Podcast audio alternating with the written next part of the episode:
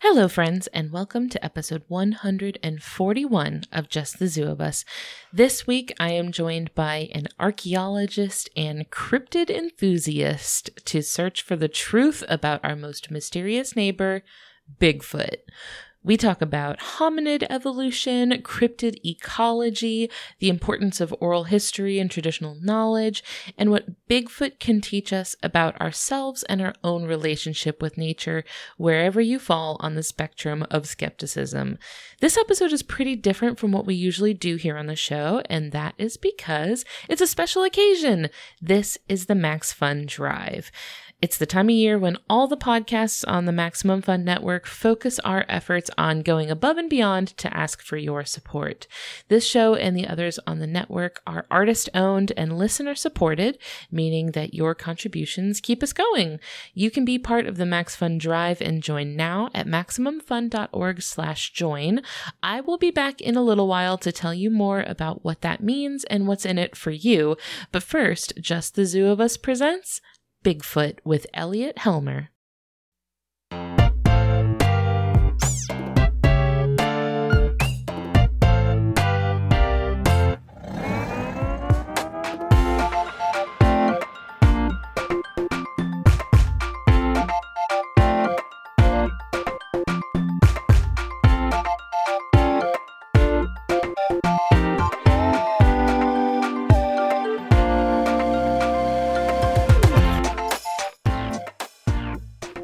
Everybody, it is Ellen Weatherford. I'm here with your favorite animal review podcast, Just the Zoo of Us. This week, with it being the Max Fun Drive, we have something really exciting and super different from what we usually do, but something a lot of you have been asking for. So I think you're really going to like it. This week, we're joined by a new friend. This is Elliot Helmer. Say hi, Elliot. Hello, everybody. I'm so excited to be talking to you. We've been ta- chatting back and forth for a while, and I'm really excited for this episode because it's super different from what we usually do, but I think it's going to be great, and I think everybody's going to love it. Elliot, you're here to talk about a cryptid, which is something we haven't tackled on this show before, but this should not be the only time we talk about cryptids on the show. So, opening the door to cryptids on Just the Zoo of Us. So, before we talk about our cryptid friend today, let's talk about you a little bit. Elliot, what got you into studying Bigfoot? Like, what? How did you get here? Well, Bigfoot is more of a hobby for me. Technically, I'm an archaeologist that studies shellfish procurement and the relationships between people and land, but in my free time, I am deeply obsessed with cryptids generally, Bigfoot especially because he's kind of, you know, the poster boy of cryptids. This is the cryptid. Yes, if you've heard of a cryptid, you've heard of Bigfoot. Exactly. And it's actually not totally out of left field because I am I'm an archaeologist and in the United States archaeology is a subfield of anthropology which is the study of people but also non-human primates. And so Bigfoot being a non-human primate fits right in with anthropology and there's actually lots of anthropologists that publish about Bigfoot and have published about Bigfoot. So it might seem sort of out of left field, but really it's it's right at home. It's my own little side project within uh, within anthropology. Yeah. What got you interested in Bigfoot? I know you said this is kind of like a personal interest for you. Where did that come from?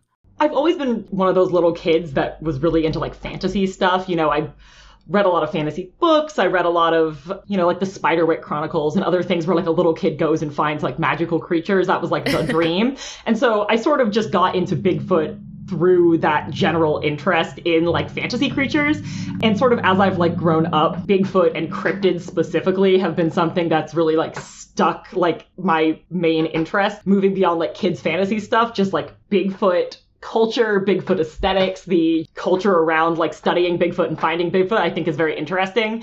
It's that element of mystery. Yeah. Right? Like you get that in fantasy media also, Yeah. but it's that feeling of like wonder and mystery and something being beyond our comprehension that you get just in real life. Yeah, and it's not like there's like some fantasy stuff that's like there's dragons or this person like can do magic spells whereas like bigfoot i feel like could really exist out there in the real world. And so it's like that fantasy thing that you can bring to your everyday life of like wondering is it or isn't it? It's not like mm-hmm. you know dragons or mermaids or something that seem a little bit more fantastical. It's like this could really be here. It may be a little bit different if Bigfoot perhaps had magical powers. Yes, like if Bigfoot could like teleport and fly and although I was going to say control the weather, although there are some original indigenous stories about Bigfoot where he can control the weather. So Bigfoot has a lot a lot to give.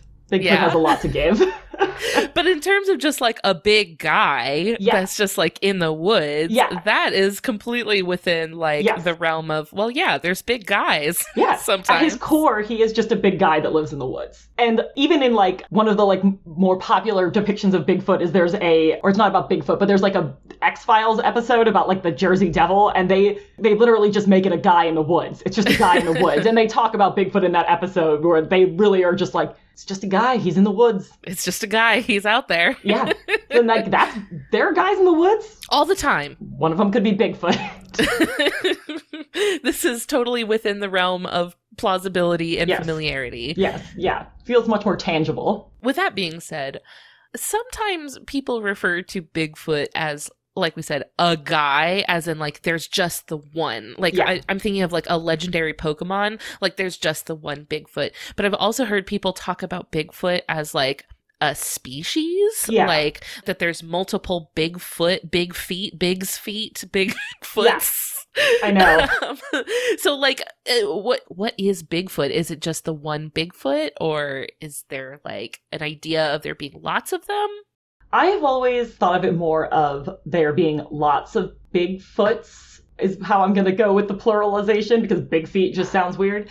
But I think that it's like, especially if you're thinking about Bigfoot more as like a tangible animal, like something that exists in like, that could exist in the real world, it makes more sense for there to be multiple because otherwise then you would have to accept that there's one Bigfoot that has been alive since like the 40s and like somehow ends up all over like the western seaboard and like into like the midwest. Like if you're thinking about bigfoot as like something that really could exist you sort of have to like accept that there's multiple like this is a species that does have that longer extent they could be around for generations and generations it's sort of like if you are envisioning it more as like a tangible creature rather than like a fantastical creature it kind of needs to be a whole species rather than just one immortal bigfoot unless parthenogenesis is involved It's true. There could always be one at a time. it's just the one bigfoot that is self-replicating Possible. Although, and then wow, they'd all that- be a clone Oh, and bigfoot would be a female of Yeah. their species that would be capable of reproducing via parthenogenesis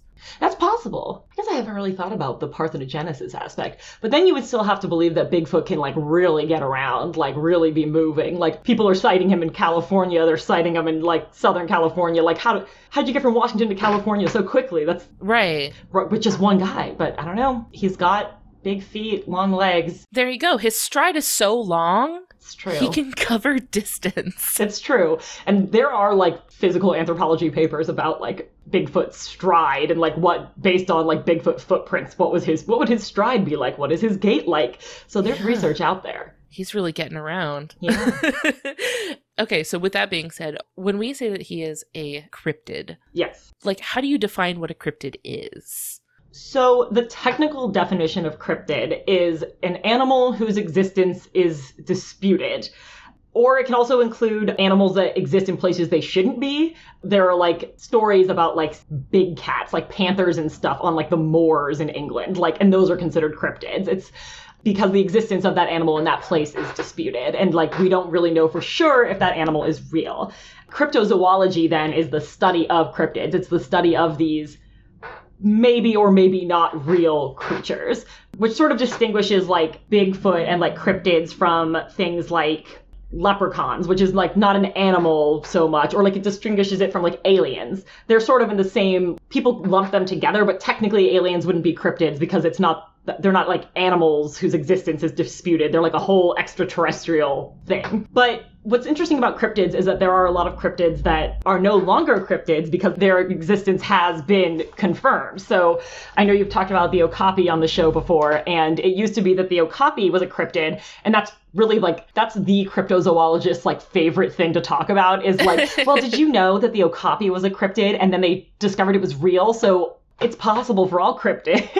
It does lend that element of plausibility yeah. to it that's like, well, you know, this has happened where we thought something was fake and it wasn't. Exactly. And one of those things is that for a lot of the cryptids that have had their existence confirmed, when you're saying its existence is disputed, really you can sort of think of that as its existence is disputed by like white people and Western science because, like, the Okapi, the people that live in that area knew the Okapi existed. They told people the Okapi existed. And that happens a lot is the, like, native people will say, yeah, there's this animal that has zebra legs, but like a deer head. And it's like, oh, that's not real. But just because you haven't seen it, like, the native people are telling you, like, yeah, I know that that's there. Right. Why don't you believe me?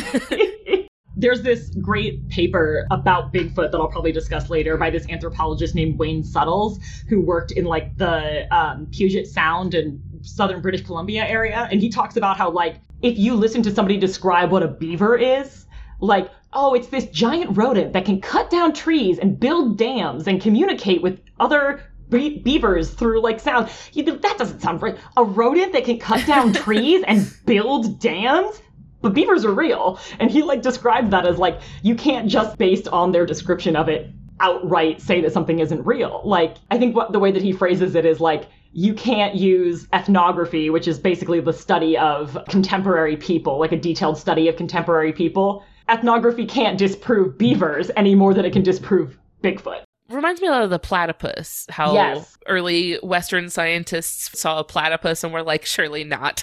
Surely not. This can't be right. I mean there's a lot of like one of my favorite things is looking at like old medieval illustrations of like animals that like lived in like africa and stuff. Like the first time that they heard of a hippopotamus and they're like I, I don't know how to draw this. And then you see these absolutely ridiculous drawings of what they think that it might be. Basically the world used to have many more cryptids before white people got out and identified everything. They used to think like people in Europe are hearing about people discovering giraffes and are like, no, no, absolutely not. that not. Can't, that can't possibly be the case. you have made this up. This is a farce. yeah, and so now the thing with cryptids is that you know we've discovered the whole known world. We know we've mapped the entire globe.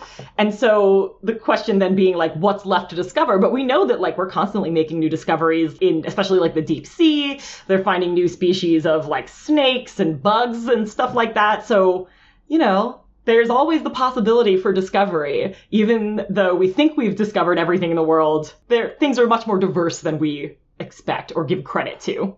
Yeah, another famous example since you mentioned the deep sea, you know, coelacanth that was just chilling the whole time. yeah. It's it's crazy. Like there's stuff out there you you would never never think to describe. And like you know, there are parts of the world outside of like the United States where everything is very developed, right? Where there is a lot of forest that hasn't been explored or and it's one of those things where it's like, well, maybe the native people are telling you that something is there and all this time we haven't been believing them. So anyway, I think that there something about cryptids that's wonderful is just the idea of like there being things left to explore and there being mystery. It's almost sort of like goes with that idea of scientific discovery where like people love science because they love the idea of discovery and learning something new and I think that cryptids really lend themselves to that just like to the extreme. Yeah. Are Bigfoot and Sasquatch the same thing? Sort of. So, Sasquatch specifically is a word that comes from a Coast Salish language. Specifically, it comes from Hul'qumi'lum. And Sasquatch comes from the Hul'qumi'lum word Seskuch, which the direct translation isn't really clear, but Sasquatch refers to a giant hairy man that lives out in the mountains, basically, which was a figure in like Coast Salish like zoology. Like when you're asking, when again, Wayne Suttles, this anthropologist that worked with the Coast Salish, he would give them books of like, here's a list of all the species in Washington, all the mammals in Washington. Give me the translation for all of these species. And they would go through and say, well, you're missing a couple of species. And they would say, like, well, you're missing, you don't have Sasquatch on here. You don't have these other, like, these, this two headed snake you don't have on here. And so Sasquatch comes specifically from the Coast Salish language and from, like, Coast Salish worldviews. But Bigfoot is often used much more generally to refer to, like, how Bigfoot manifests in lots of cultures. Like, obviously people in like California aren't speaking this British Columbia language, but they still have like a giant hairy man that lives in the woods. They just call him something different. So Bigfoot and Sasquatch are pretty much the same thing. It's just a difference in etymology. But then there are also large humanoid primates like that that live literally all over the world. These are stories that come up literally everywhere. And so Bigfoot and Sasquatch usually just ends up referring to the ones that are in North America. Whereas, like you mentioned, like Florida has skunk ape, Australia has the yowie, Indonesia has the orang pendek, which translates to like short person, which is basically like like a smaller version of Bigfoot. And then obviously there's the Yeti in the Himalayas, right? And so these are all functionally the same as a giant hairy man that lives out in the mountains or the woods or whatever, but nobody would refer to those as Bigfoot. Bigfoot's really like a North American phenomenon. And I get very heated with people when they're trying to say, well, I heard that I saw Bigfoot in like Ohio. And I'm like, no, Bigfoot lives on the West Coast.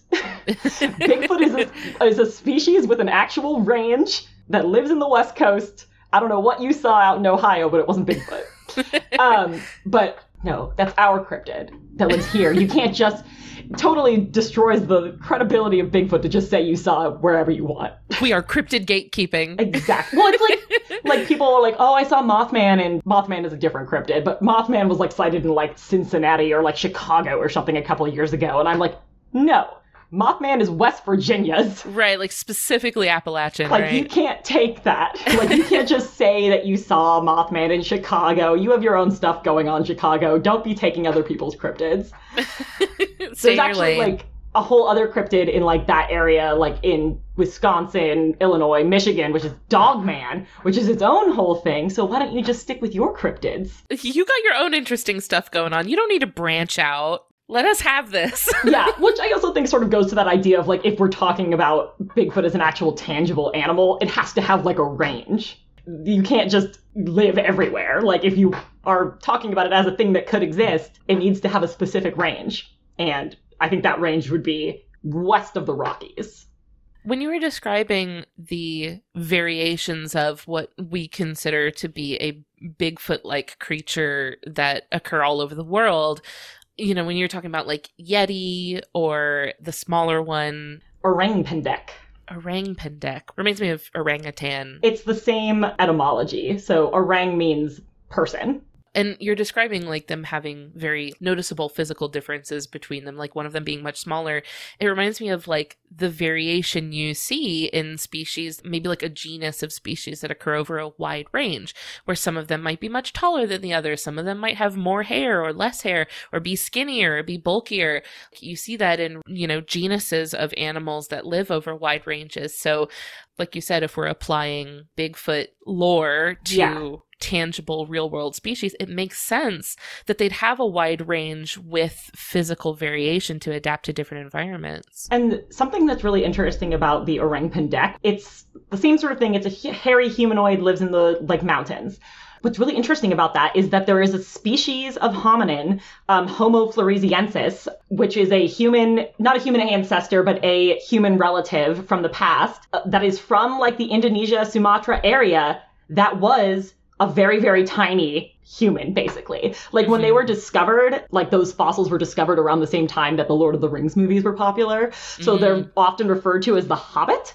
Like they're the Hobbit ah. species. So I think that there's probably this like connection between this idea of these very small people, the Homo floresiensis, that sort of carries through this orang pendek thing, which speaks to the fact that before like 40,000 years ago, there were multiple species of human that existed on the planet at the same time.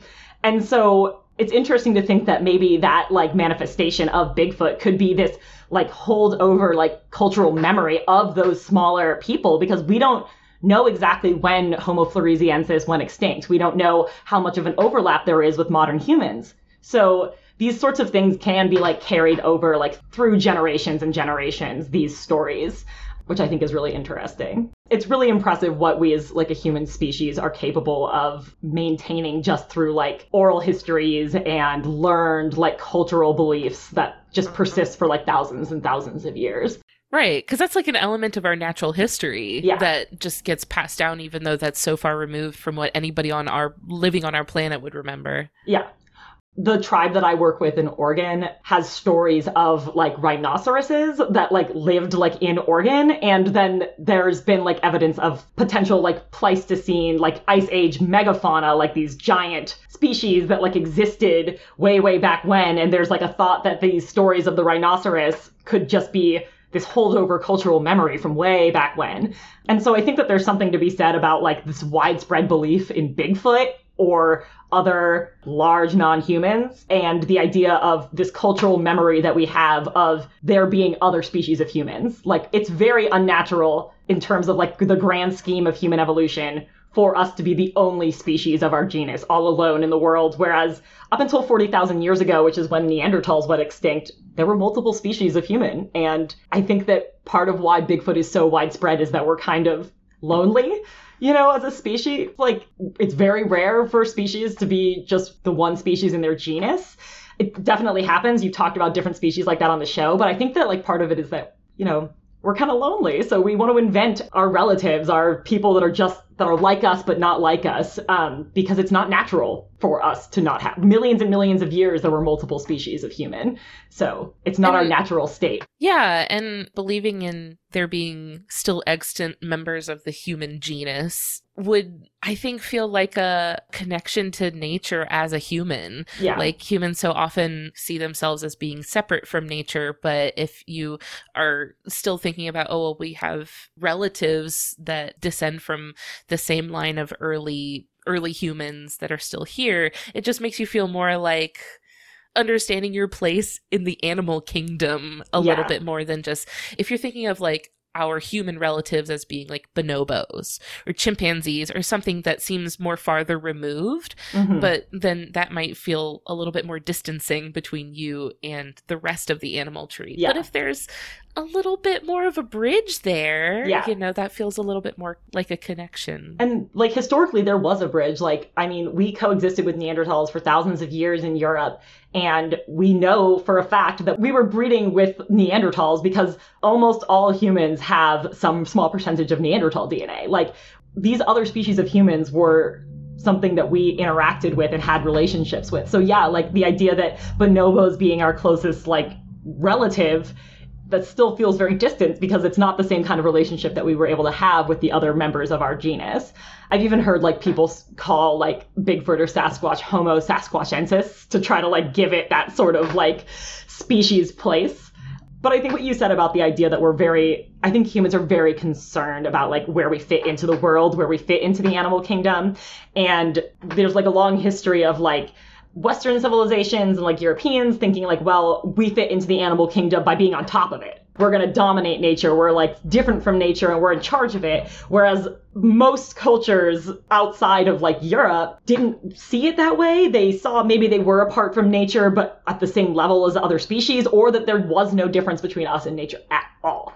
And so I think that the other thing about Bigfoot being so widespread is that we're very obsessed with like fitting ourselves into nature and deciding like where do humans fit in the grand scheme of thing? What makes us different from all the other species? Because obviously we are different, but how and why? And I think that having that sort of foil in having these sort of Bigfoot like stories all across the world is sort of our own way of dealing with where do we fit in? Yeah. What's, what makes us different from nature? And what would it look like if maybe we weren't as different from nature, you know? Getting philosophical about Bigfoot. well, I think that's what Bigfoot brings out in people, you know, is I, I think that makes people feel very introspective and feel yeah. very like philosophical about like, what does Bigfoot mean to me? it's a big question. He's deep in my he's deep in my heart and my soul. Yeah, I think he brings that out. Yeah. And like I said, humans are obsessed with this. There's hundreds of papers in anthropology and archaeology just to like about like when did we become human? Like when can we trace humanity back to? We're obsessed with ourselves in that way. And so Bigfoot sort of fits into that larger scholarly tradition, I guess I yeah. would say. Hey friends, it's time for a quick break from the search for Bigfoot, so charge up your flashlights and refill your trail mix while I fill you in on the Max Fun Drive. This is our very first Max Fun Drive as part of the network, so for those of you who have never listened through one before, here's a quick rundown. Maximum Fun and its podcasts are supported directly by memberships funded by you, the audience. Supporting members are the whole reason we are able to continue producing this podcast and communicating wildlife science in our own fun and approachable way. Once a year as a network, we all go nuts putting a ton of creativity and effort into into letting you know how you can support the show as a member and also sweeten the deal a little bit with some extra goodies like bonus content and actual physical gifts. So now that you know what's going on, we are asking you, our listeners, to please join us as a member and support the show if you're able. Memberships start as low as $5 a month for access to the entire library of bonus content that includes hundreds of hours of exclusive episodes from shows on the network like The Adventure Zone, Sawbones, Triple Click, and us. Just for this year's Max Fun Drive, we made a bonus episode in which we drafted brackets of our favorite animals from the show and had a high stakes knockout tournament to crown one of them with the coveted title of our favorite animal. That is already up and available for any member to listen to right now. So if you want to know which animal won our hearts, uh, join if you haven't already and go check it out. If you have already joined, you can upgrade or boost your membership to a higher level, and there are some cool physical gifts that you can get when you upgrade your membership, which I'll be back to talk about later on in this episode. You can also gift somebody a membership, so if you know somebody who wants access to the bonus content but can't swing it, you can brighten their day by getting it for them. So, to give you even more of a reason to sign up for a membership, we have got some really exciting goals to look forward to. First up, we've got an initial goal of 75 new upgrading or boosting members by the end of the drive on Friday, May 6th. If enough of you sign up to support us and we hit that goal, we will make a very special episode playing a one shot mini campaign of Dungeons and Dragons. And if we keep going strong and hit 100 new upgrading or boosting members, I will live stream a video game. It's going to be really fun. If we totally smash those goals, we'll reveal even more. So keep an eye on our social media for updates on our progress throughout the drive. While you're there, if you do join upgrade or boost as a member, let us know by tagging us in a post or sending us a message. I've been replying with hand drawn animal doodles as thanks for support supporting us. Uh, they're really cute and we've been having a great time. So if you are able and ready to be a part of the Max Fun Drive, head over to MaximumFun.org slash join. All right, lace up your hiking boots, grab your binoculars. It's time to get back to the Bigfoot episode. You know, since Bigfoot is such a special case and he's very different from the animals we typically review on this show, if you're mm-hmm. if this is your first time ever listening, this is a very strange episode to get in on if this is your first one. But we like to rate animals out of 10 in different categories. But since Bigfoot is very different from the animals we usually talk about, we wanted to do something a little bit different because yeah. we didn't feel like the categories that we typically apply to our animals were going to work for Bigfoot and what we know about him. Yeah. So instead, we're branching out a little bit and we've got some custom categories that we're going to rate Bigfoot on. Um, the first of which is plausibility. So, for plausibility, we're using this rating to express how much you believe in your heart that Bigfoot is physically present out there kicking it in the woods in the sense that like you could go there and see and touch a Bigfoot. Yeah. Um what would you give Bigfoot for plausibility? In my heart and my soul, I want Bigfoot to be real so badly, but I think that I'm going to give Bigfoot a 4 in plausibility. That's something. Don't necessarily there, you know, some convincing evidence, but I think to like give some real justification for why I think that, I'm going to give like a little bit of like ecological background on what what a real Bigfoot would be like in the world Absolutely. and why I don't necessarily think that you can really give him more than a generous four in terms of tangibility. I briefly like mentioned this idea that Bigfoot, hairy bipedal non-human primate, lives sort of in the mountains of like the western United States. This is like a huge animal. So this isn't like, you know, we discover new species of like insects all the time. This is a giant species that we have somehow n- not seen. Hard to miss. um, or at least, you know, people have seen him, but we, we don't have like the tangible proof. The average size, and I'm going to give you some stats that I got from the Bigfoot Fields Researchers Organization. Excellent. And so they've compiled like a lot of information about Bigfoot sightings. So They would know best. I mean, this is a, on average, six to seven foot tall animal. It's well within the range of human existence, although there are cases where people have said that it's up to 10 feet. And I actually had a really interesting conversation with the uh, man that runs the Bigfoot Discovery Center in Felton, California. He thinks that most of the Bigfoot sightings are underestimating how tall Bigfoot is because he thinks that the Bigfoot that we see are probably young, stupid Bigfoot that are like Mm. wandering out into like the roads and like getting close to people because they're like curious and young. And so he thinks that like six to seven foot is like a juvenile Bigfoot. Mm, the reckless teenager. Yes, exactly. These are like reckless teenagers that don't know any better uh, than to hide from humans. Implying that like the hiding is a behavioral thing that they Yes. have to learn. Yes, yeah. Um, Interesting. which I mean, smart on them because humans have caused a lot of uh, ecological destruction, and if you're trying to survive as a species, if you have the brains to, it's best to avoid humans. Hiding from humans is a excellent strategy, I must say. you know, at the same time, like, how well can something that is like seven to ten feet tall really hide? It's not like these are terribly unpopulated areas. The west coast of the United States is not unpopulated by any stretch of the imagination.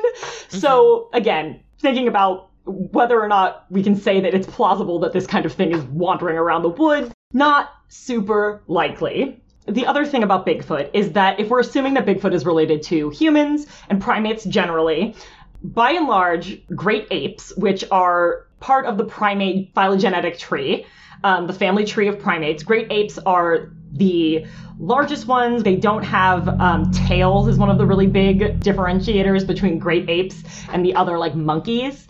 Great apes includes gorillas, chimpanzees, and bonobos, um, and technically humans, although obviously we're sort of our own thing. So Bigfoot taxonomically would make sense within the great apes. So what we know about great apes is that we're very social creatures. Obviously, humans are very social creatures. We live in large groups. Chimpanzees, bonobos, gorillas, they all live in these huge groups. So if Bigfoot is a great ape, you would expect it to be in these huge groups. The exception to that is the last great ape is the orangutan, which is pretty different from the other great apes because while the other great apes are very social and they live in these huge groups, orangutans are much more solitary. They usually live with like a mom and some kids in these like huge home ranges that like overlap a little bit with other orangutans, but not, they try not to uh, come together very often. So maybe we're talking about a species that does have something a little bit more orangutan like. We have these smaller groups, which would make it a little bit more plausible that they could be, you know, if we have one Bigfoot and their babies and they have like a 50 mile home range because this is like a huge ape bigger than an orangutan, so we would give it a bigger home range. Maybe there's just such a low population density that we haven't seen them. So that's where, you know, I'm pushing the plausibility up a little bit because you would think if it is going to be a solitary great ape, the only like reference we have for that is the orangutan, and they do have very, very large home ranges that barely overlap. So maybe the population density is just very, very low. So, you know, I'm going to give them like one or two points in plausibility there. Sure. Taking down a whole notch for the fact that this is a seven foot tall, like primate wandering through the woods, giving them a little bit back. And then also giving them back because, like you said, that idea that like the hiding is like behavioral. Because I live on the West Coast and Bigfoot merch is everywhere. And you see a lot of stickers at like roadside stands that say Bigfoot, hide and seek champion. like, I, like sort of implying that like Bigfoot are avoiding people on purpose. And really, there's no way to believe in like an actual tangible Bigfoot and think that they're not actively avoiding humans because if they were not actively avoiding humans, we would have found them already. Right. This has got to be intentional. Yeah, so it's sort of built into like if you read that website that I mentioned, the um, the Bigfoot Field Research Organization, like in their like behavior section, they talk about avoidance of humans, and they also talk about things like Bigfoot will like throw rocks at people to like get them to run away. Like that's something you see in a lot of Bigfoot stories is like rock throwing, log throwing, smashing people over the head with rocks, which certainly Rocks sort of sometimes, if you're in a mountainous area, do roll loose and roll down the mountain. Um, but if we're talking about a big primate that's trying to get people to stay away, Some hostility. yeah, you know, especially if we're talking about like like with orangutans, we're talking about a solitary mother and like maybe one or two babies.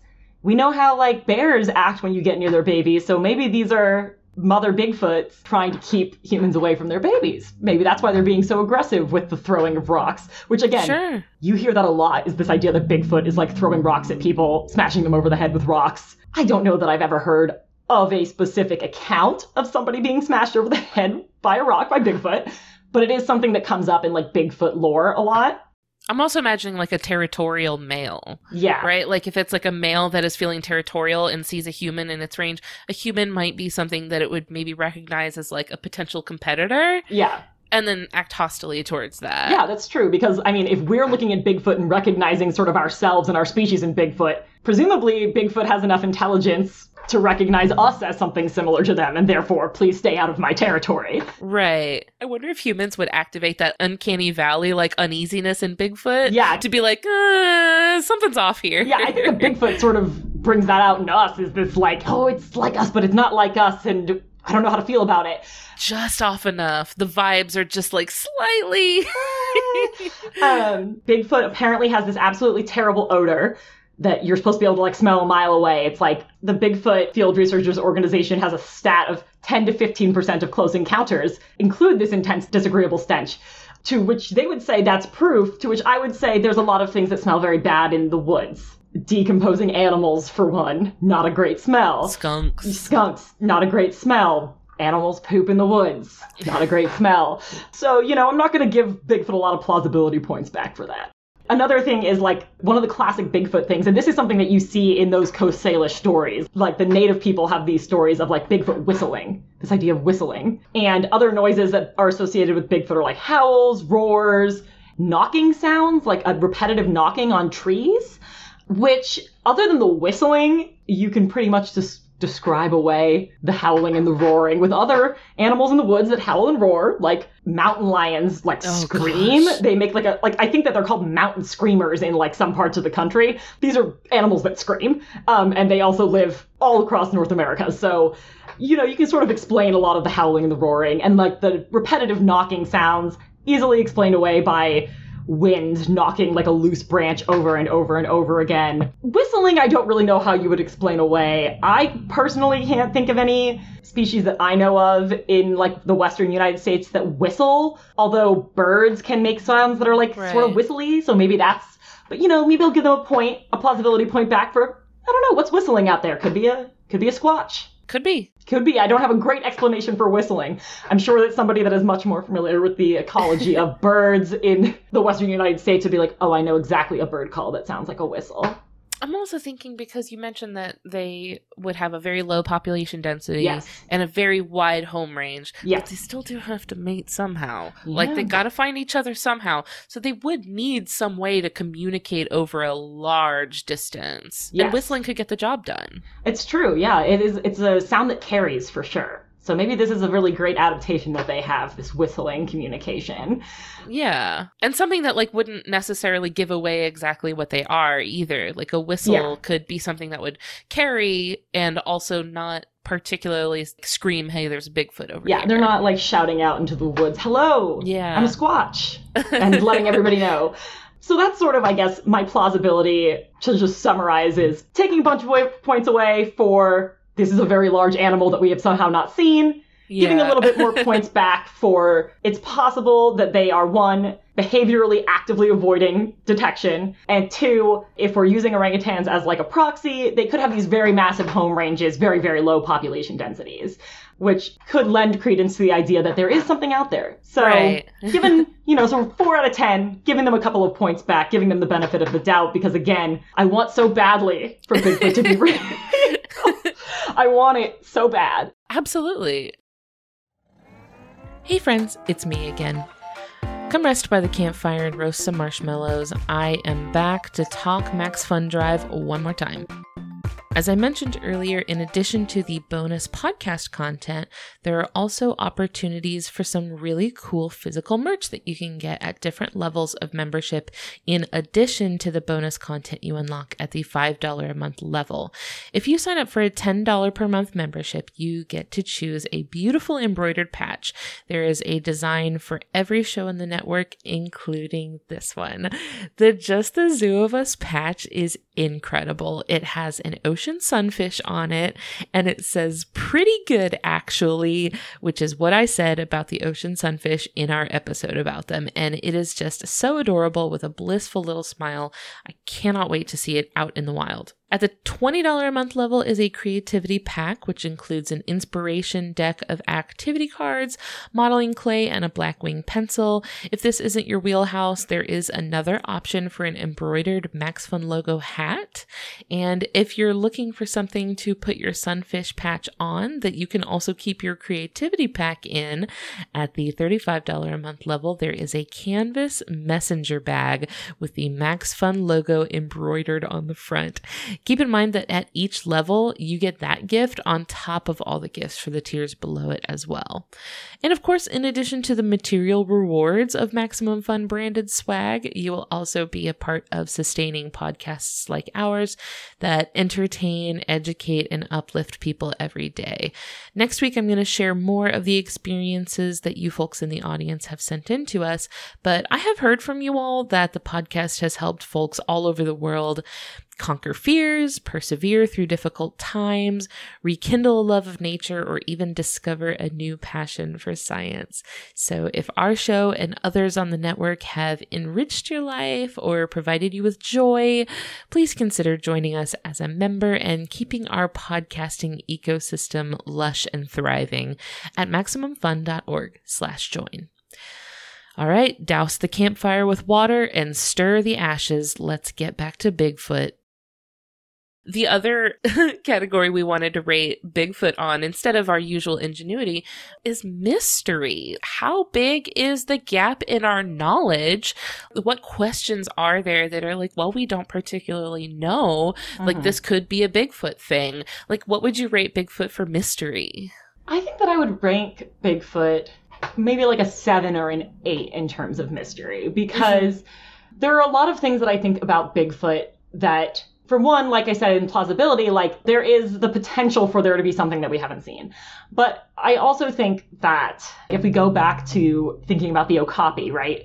It's this idea that the indigenous people of that area knew what was going on and you know white people just didn't want to believe it and i think that if we're talking about sasquatch specifically thinking about like the origins of sasquatch and in the sort of pacific northwest area the western like mountain ranges um, of the united states and Canada, we see that like our definitions of what species exist isn't really compatible at all with the way that indigenous people think about like these species. Uh, Wayne Suttles again, when he was like doing this research about like, well, what do the Salish people say about Bigfoot? He he really finds that like there is no distinction in like their like thought of the real and the mythical. Like that's a line that doesn't exist. And they would tell you very frank, like his informants were like, yeah, Bigfoot is a real animal, just like a whale or like a bear. This is a species that exists. Like they would give it in their list of they were listing all the species that live in their area. That's something that would come up. And I think that part of that and part of the way that like Wayne Suttles talks about it is that Western science doesn't really have the capability to cope with that. We don't know how to deal with that. And he talks about like some anthropologists, he knows for a fact that those cultures have like Bigfoot stories or Sasquatch stories, but then you read the anthropologist account and it's just totally left out. And he's like, I don't think that this is like intentionally trying to like hide that information. I think it's just that an informant told them that and they went, I don't know what to do with that information. I'm just not, I don't know what to do with that. And I think that that's, there is a lot to be said about our capability within like Western thought and Western science to not be able to deal with the existence of something like Bigfoot and I think that that inability of us to wrap our head around the fact that like real and mythical and supernatural and natural are categories that might not exist, it's just totally outside of our worldview. So I think that that inability of our own like Western thought lends a lot to that mystery. So maybe there is no tangible physical Bigfoot. But you see in these societies where Bigfoot exists, like the Coast Salish, that they are doing things in reaction to Bigfoot. They they know that Bigfoot exists and they are avoiding certain areas because of Bigfoot and they have stories about Bigfoot. And they live in a world where Bigfoot is real. Just like all the other like creatures that we might call mythical, they live in a world where Bigfoot is real, and in that sense, Bigfoot is real because they're reacting to it. And this is the case in pretty much everywhere where there is some sort of story of Bigfoot or some other kind of species that we would call mythical. Like the people are reacting to it and know that it is real. He's practically real. Yeah, it's functionally real in that society, whether or not I can go touch a Bigfoot. The the potential that like we just as like people from our social position can't really grasp the idea that these things can all like coexist. I think that that lends more to the mystery of it. You know, maybe it's just sort of outside of our own framework his impact is real. His impact is real. And I mean, like, outside of like the whole philosophical thing that I just went off on with like indigenous cultures, which is really like what my like research is in, is thinking about like taking indigenous cultures and their oral histories at face value is really important to the research that I do. But like moving away from that, if we're talking about like Bigfoot's impact to us, Bigfoot holds up economies in some places, yeah. you know? Like there are towns that's entire tourist ecosystem is built around Bigfoot. Bigfoot is real to those towns because their entire economy is based on Bigfoot. I have this like dream of if you drive up Highway 101, um, which is sort of goes along the west coast. If you drive 101 up from like Marin County, you pass so many Bigfoot like tourist traps, and I have a dream of one day stopping at every single one. Normally, I'm going somewhere on purpose and I don't have time to do that. But like Bigfoot uh, has a function in that like those places, you know. It's a Bigfoot pub crawl. yeah, yeah, exactly. The, oh, the dream, a Bigfoot pub crawl. really, what I want to do is I have this like life goal to do a cryptid road trip across the United States.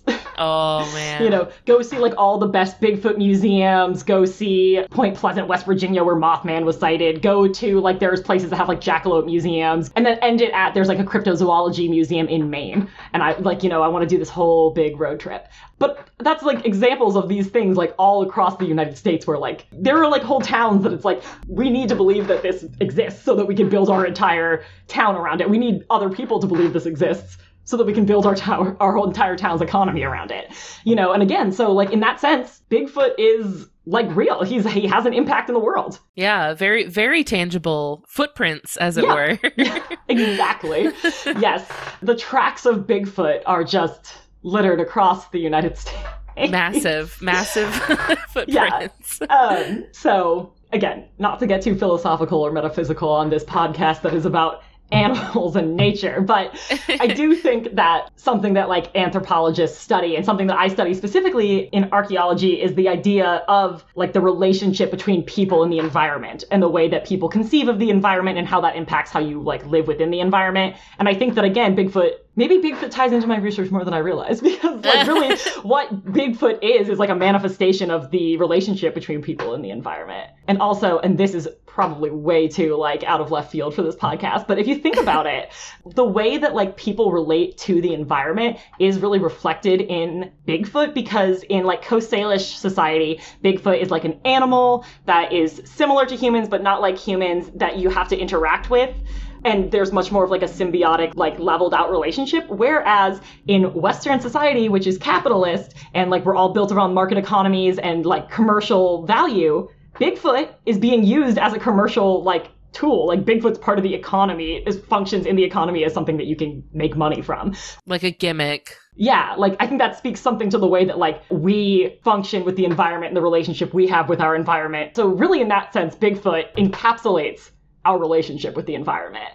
It's an interesting indicator of yeah. your sort of cultural values. Yeah, yeah. I love Bigfoot.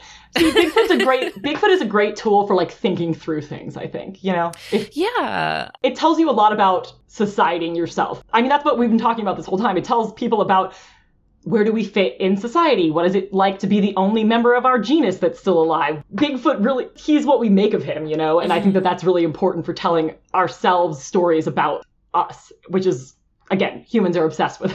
He's a great prompt. He is. He's a think piece. he's a he's a jumping board. Yeah, and we live in a think piece economy right now. You know, people Yeah. love to write a good think piece, so I think you know Bigfoot really slotting right in there, giving you yeah like a jumping board really. And again, talking about this idea of like taking indigenous oral history at face value. First of all, calling it oral history, like these are histories. And also like like my research, I like study how the Coquille tribe in Oregon manages their like um, environment and specifically like how they maintain sustainable like shellfish harvesting practices. And it's like based in like their worldview wherein shellfish are people and if they're people and they're relatives you have to maintain a reciprocal kin relationship with them. So you can't like take advantage of your relatives and like totally destroy the ecosystem. Totally disrespectful totally not how you handle relatives. Right. and you see that they are maintaining a very like symbiotic relationship with them which is like based in this idea that these are relatives. You know if we're trying to tie this into like this is an animal podcast we're talking about animals. The idea that like humans are something totally different from nature is sort of something that we made up. And a lot of indigenous cultures are like it's not even that like oh we are animals. It's like the opposite. Animals are people and we're seeing in terms of conservation worldwide like so much knowledge from indigenous peoples turns out was like the thing that was keeping those ecosystems afloat.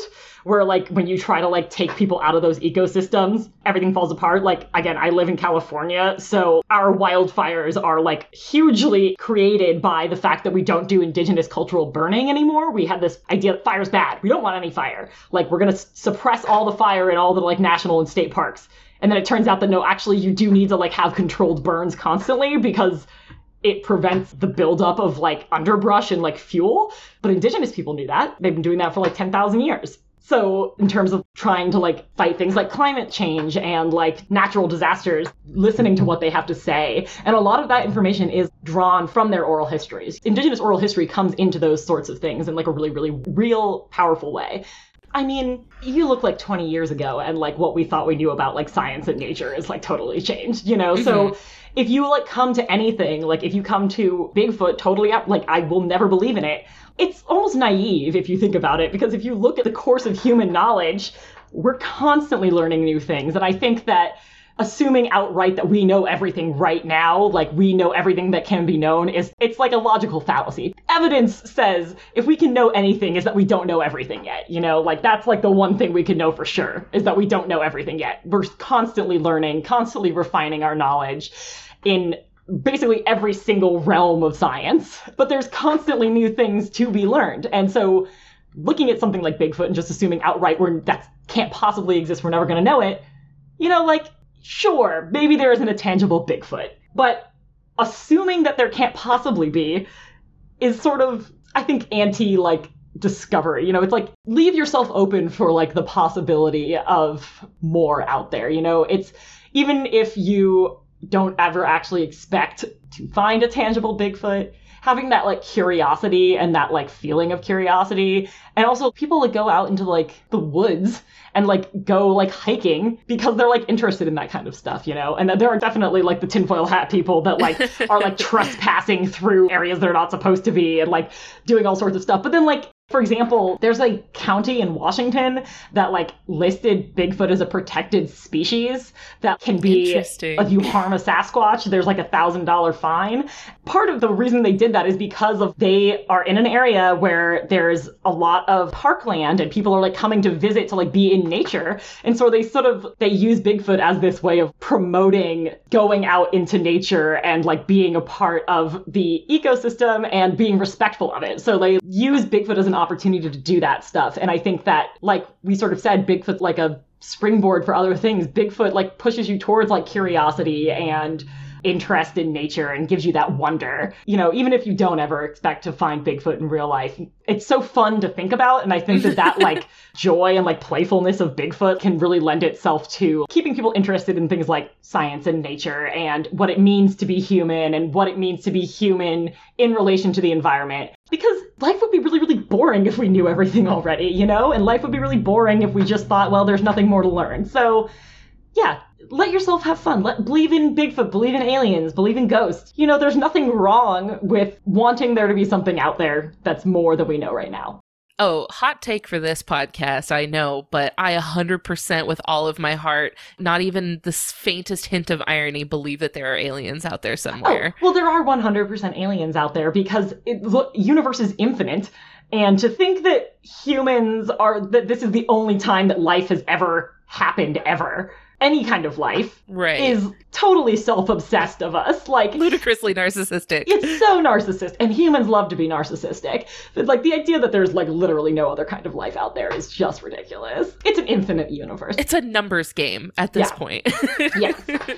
The likelihood of them and us running into each other is heartbreakingly low. Very very low but the same thing can be said for aliens is that it encourages people to be interested in space and interested in space exploration and like sure maybe you don't ever think that aliens are you're going to find an alien but it encourages that like fascination in space. So i think that bigfoot can be very inspiring in that way. You usually wrap up your episodes talking about the conservation status, right, of these like species. So I already mentioned that there's the Skamania County, Washington, protected species officially on the county law. i love that. I i love bigfoot having legal protections. Oh yeah, and I don't know that they've ever had to give a thousand dollar fine or a year in jail for harming a Bigfoot, but you know it's on the books. that would be a big story In 2018, so tragically, there were two bills that didn't make it through the Washington state uh, legislature, but there were two bills on the floor, one of which was going to make Bigfoot Washington's official state cryptid, like you know how you have an official flower or an official bird. uh-huh They really wanted like to make Bigfoot the official state cryptid, which would obviously sort of go along with like certain protective status for it. But then also there was another bill to create specialty license plates that would have Bigfoot on it. that'd be so cool The idea being that if you bought that specialty license plate, the money would go to the Washington State Parks, which tragically didn't happen. I was living in Washington at the time and I was like, yes, yes, yes. And then it didn't didn't pass the legislature. Did it not pass in the sense that they don't have a state cryptid or Yeah, we don't have a state nothing is the state cryptid. i was gonna say like what could possibly be what, bigfoot what could possibly be Big- Bigfoot in Washington? That's basically what they have. So no, it did nothing passed. Um, and they do have like a specialty license plate program where there are like animals and you can buy like Yeah. a orca, you know, license plate and it, the money goes to the state parks. we've got that on our car we've got Yeah. the a bear one Yeah, but of course. The state legislature decided to have absolutely no fun with it and didn't, didn't pass the Bigfoot one, which would have benefited state parks, which is another thing that I think you talk a lot about on the show of the idea of these charismatic big like animals like the panda bear or like you know the gorilla like these really big charismatic species that sort of end up being like ambassadors and like spokespeople for their entire like ecosystem and like ultimately it benefits the entire ecosystem to try to be conserving that one species. And Bigfoot certainly can like serve that sort of function in terms of like conservation. Like in 2017, the US Forestry Service for their April Fool's joke did like a huge thing about the loss of Bigfoot habitat and it says the habitat of one of America's greatest legends may be at risk and they had these like posters and stuff made for April Fools. And then at the end of this long thing that they had about Bigfoot's like habitat being like endangered and stuff, they ended it with real stats on like forest loss in the United States. You know, like Bigfoot can be that that charismatic like large species. That's your flagship right there. Exactly. You know, like Bigfoot has a lot to give in terms of conservation and learning to like care about these spaces and I think he's more than happy to be the face of that uh those kinds of movements. What is your what are your thoughts and feelings towards faked Bigfoot videos and photos and stuff? Like we've all probably got an image Yes. in our mind. Oh, the film. It's the Patterson Gimlin Bigfoot film. That's the thing that everybody's like familiar. You're like, close your eyes, picture it. You can see Bigfoot walking, his arms are swaying, and he like mm-hmm. sort of looks to the camera. That's the Patterson Gimlin film. That is fake. And I think what I would say to them is no fair, no fun. You know, it's one thing for somebody to like say that they saw Bigfoot.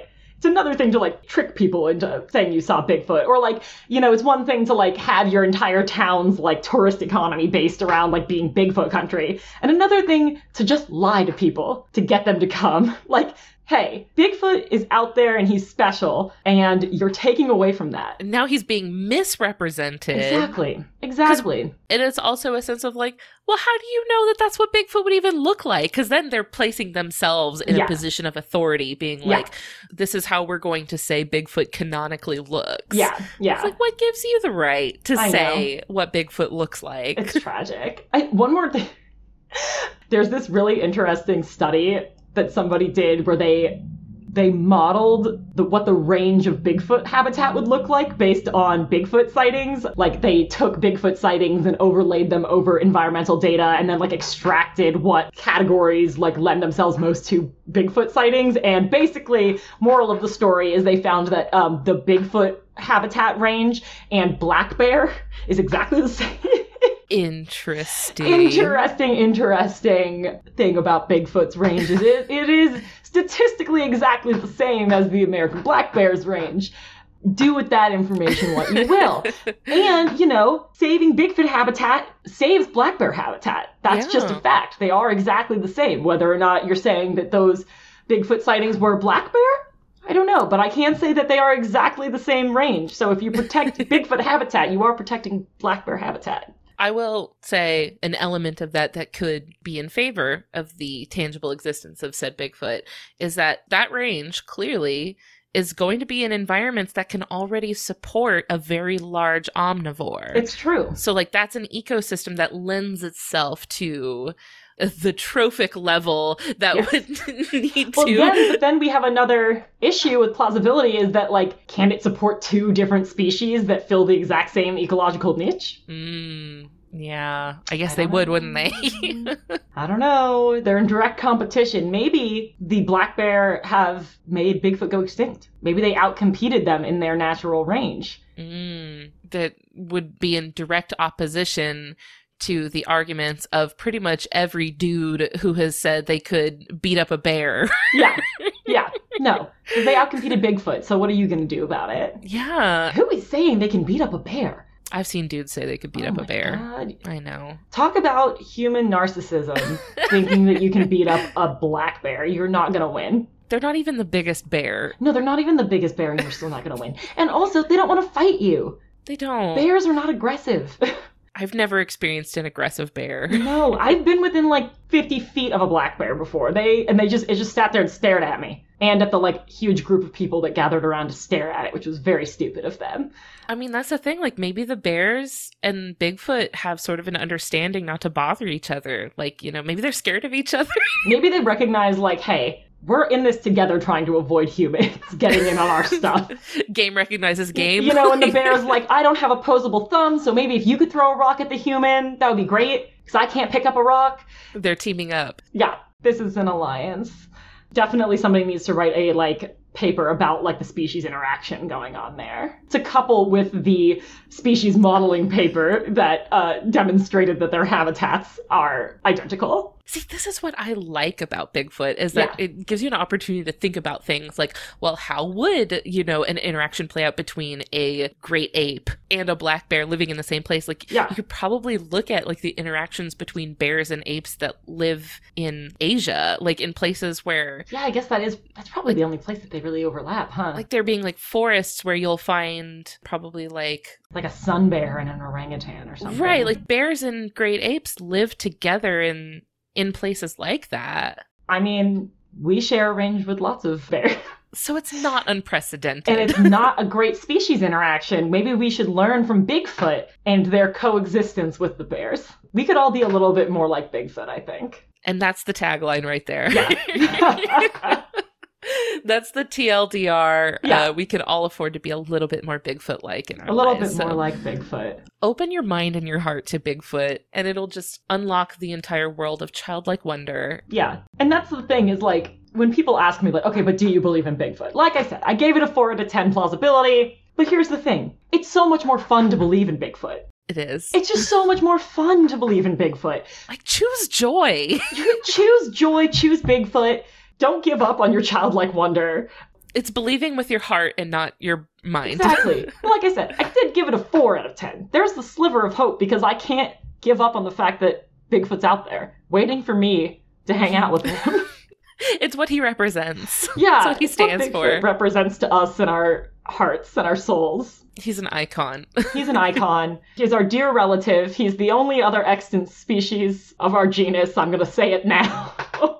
He would never give up on us. No. So believe in Bigfoot because he believes in you. exactly, exactly. I do think that I've seen like that on a t-shirt. That's probably on there. That's probably where I got it from. yeah, just I believe in you, Bigfoot, and you believe in me. And Bigfoot, if you're listening, Bigfoot, if you're you. listening, somebody leave a like iPod out in the woods for Bigfoot. Blast it on some speakers out in the forest.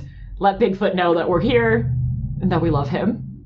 I, I have to tell you, there is somebody out there who plays this podcast on speakers to keep cougars away. This podcast has been used as Oh. cougar deterrent, Oh, which I was overjoyed to hear about. yeah, that's great. Normally, like when I've had to do survey in areas where there are bears and um, cougars, I just occasionally like shout. Like you just walk around, and you just absent-mindedly shout every once in a while just to let them know. I think it would probably be much more pleasant to the other people I'm surveying with to be blasting a podcast. As long as it's a podcast everybody can agree on. Who can disagree with listening to t- people talk about animals? if you're if you're surveying in the woods and you have a job that involves you needing to survey in the woods, I think that you're the kind of person that wants to listen to a podcast about animals. We clearly all have common ground here. Yeah. All right, Elliot, before we wrap up for today, I would love it if you could let our listeners know like what kind of projects do you have ongoing right now? What are you involved with that you want people to know about? Like what do you want to leave our listeners with today? So I have two things that I want to shout out. One is a really big thing that I'm involved in is this anarchist archaeology collective called the Black Trowel Collective. And we do a lot of things, but one of the big things that we do is we have a micro grants committee where archaeology students that are in need of a little bit of financial help can apply to get like no strings attached money, um, which is really great. So if you just Google Black Trowel Collective, How do you spell that? The trowel part? T R O W E L, Okay. like a garden trowel. Got it. Yes. And then the other thing that I want to shout out is so, you know, Sasquatch is inspired by Coast Salish oral histories. So I want to encourage your listeners to support a land focused organization that is based in Coast Salish territory. There are a couple, but I'm going to shout out the Na'ah Illahee Fund specifically. They're based in Seattle. And they have grants and a lot of community programs that support indigenous ecology, food sovereignty, and wise action. And they work to advance climate and gender justice. So I think that that's something that animal lovers and lo- lovers of the environment can get behind is, you know, supporting indigenous ecology and food sovereignty in the Coast Salish homelands where Bigfoot lives and where the Sasquatch like stories come from. So I just wanted to shout out the uh, Na'ah Illahee Fund, and I can give you the link for that also. Awesome. Those links will all be in the episode description. Yeah. So just scroll down on your app and Yeah. you can click through those. Um, and you can find me on Twitter at Archhelmer, A R C H H E L M E R, on Twitter.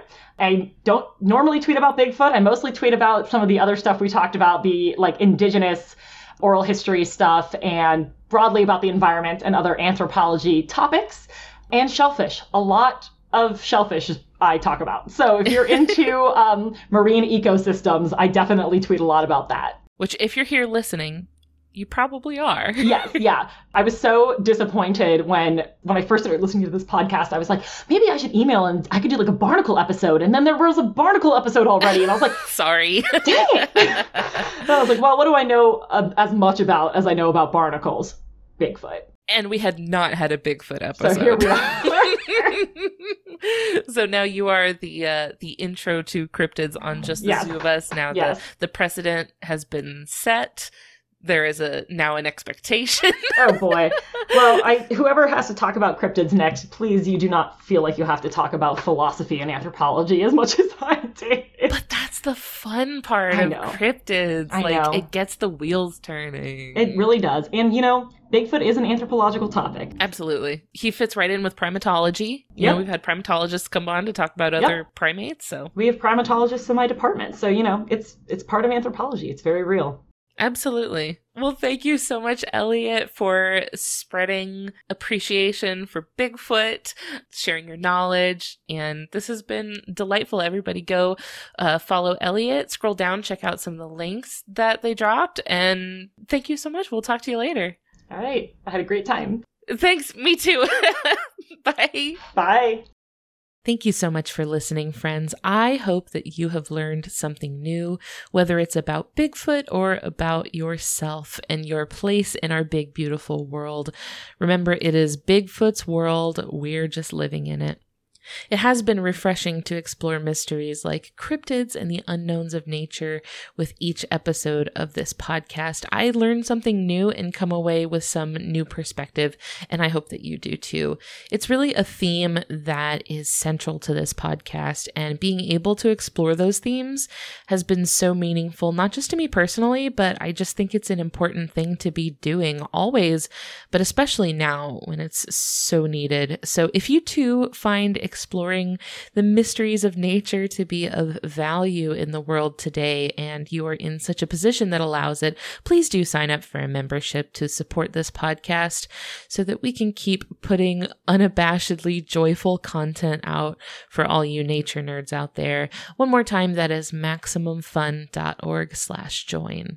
Next week, you, the audience, are the star of the show. Christian and I will be answering your questions. If you haven't sent them in yet, there is still a little bit of time, send them to me via email at ellen at justthezooofus.com by Friday, April 29th. We are also going to be opening up those experiences that you beautiful folks have shared with us, so stay tuned for those. I really can't wait. I love y'all. Finally, thank you to Louis Zong for our beautiful theme music, and we'll see y'all next week for our Q&A episode. Bye.